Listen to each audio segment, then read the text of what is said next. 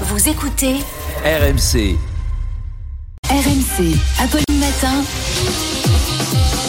C'est tous les jours de manche. Mais oui, c'est tous les jours de manche, même si Arnaud se repose cette semaine. Eh bien, on vous a concocté le meilleur, le best-of d'Arnaud de manche. C'est pour vous tout de suite. Et maintenant, Arnaud a un sondage étonnant. 35% des Français préfèrent le chômage à un emploi qui les rendrait malheureux. Oui, vous avez abordé ça, je crois, euh, dans, dans vos chroniques. Manu, ce sondage est dingue. Renverser les chiffres.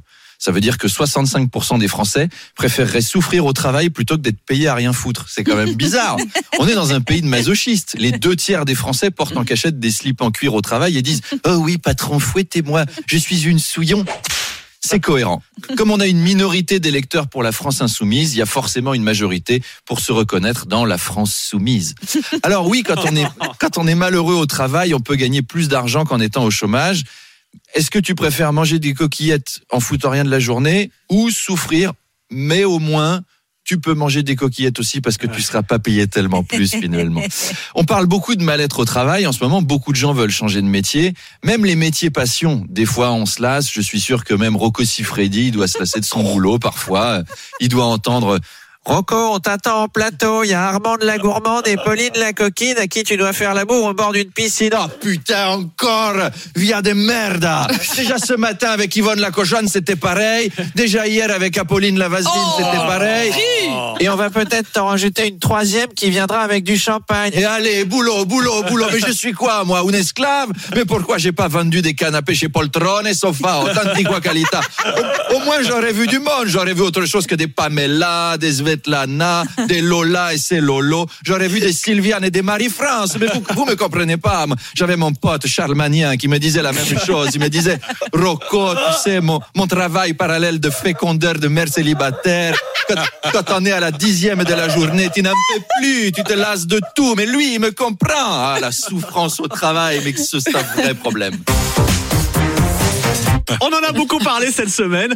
Paris s'apprête à interdire aux mineurs la consommation de protoxyde d'azote, ce qu'on appelle le gaz hilarant. Oui, voilà, euh, comme à 7h20, évidemment, Charles me lance sur un de ses domaines de prédilection, la drogue. Et- C'est sex and drugs and rock and roll. Hein. Alors, qu'est-ce qu'un gaz hilarant? Eh bien, c'est un gaz qui apparaît quand quelqu'un vous dit tire sur mon doigt et c'est hilarant, d'après Jean-Marie Bigard. Alors, vous savez où on consomme le plus de gaz hilarant? Eh ben, c'est à Paris. Mm. Vous avez vu la gueule des gens? C'est pas flagrant. Hein. En tout cas, c'est pas flagrant dans les gens dans le métro ou parmi les serveurs parisiens. Ils sourient déjà pas, ils rient encore moins. Mm. Le gaz hilarant, je pense qu'on devrait même en diffuser obligatoirement dans la ligne 9. Bon après Anne Hidalgo, vu comment elle gère la ville, elle en consomme des trucs, ça Mhm. c'est sûr, mais probablement pas ça. Le gaz hilarant, alors c'était surtout utilisé jusque-là pour mettre l'ambiance dans les spectacles des Chevaliers du Fiel, mais parce que sinon non, mais ça s'est démocratisé et maintenant les jeunes en prennent pour oublier leur quotidien. Et en même temps, on peut les comprendre. T'allumes la télé, Elisabeth Borne t'annonce que tu vas travailler deux ans de plus pour pas un rond sur une planète qui crève et où il y a la guerre. Si tu veux avoir l'espoir d'un sourire, c'est protoxyde d'azote, mon gars. Et là, t'as envie de rigoler direct. Tu veux rire alors qu'il y a même pas de blague. C'est un peu comme quand on interview Olivier Dussopt, on verra. l'heure. Alors c'est marrant parce que gaz hilarant, ça donne envie, le nom est sympa, mais protoxyde d'azote, Mm. non, on se méfie. C'est pas parce que le nom est sympa que c'est bon. Hein. Je sais pas si vous avez déjà goûté du gaz moutarde, mais je déconseille sur le poulet. Alors le gaz moutarde, c'est une arme biochimique, vous savez peut-être pas. Le gaz hilarant, c'en est pas une. hein. Les Russes ne balancent pas sur les Ukrainiens du gaz hilarant. C'est dommage, ça rendrait la guerre plus sympathique. Nous, généraux de Russie, nous vous prévenons. Nous allons envoyer vous une armée de clowns. Et remarquez, ils l'ont fait. Alors vous imaginez une attaque au gaz hilarant. Il faut faire ça dans un endroit où les gens s'ennuient pour que ça marche. Au Festival d'Avignon, par exemple, pendant une reprise contemporaine d'une tragédie grecque, mais en moderne, vous savez, avec des lumières bleues, par un metteur en scène slovaque qui fume la pipe, et il y a un gars torse nu qui s'approche et qui fait Par Poséidon, te voilà, Ménélas, fils d'antinomique et de nucléon. Je suis polyphosphate, fils de clitophage.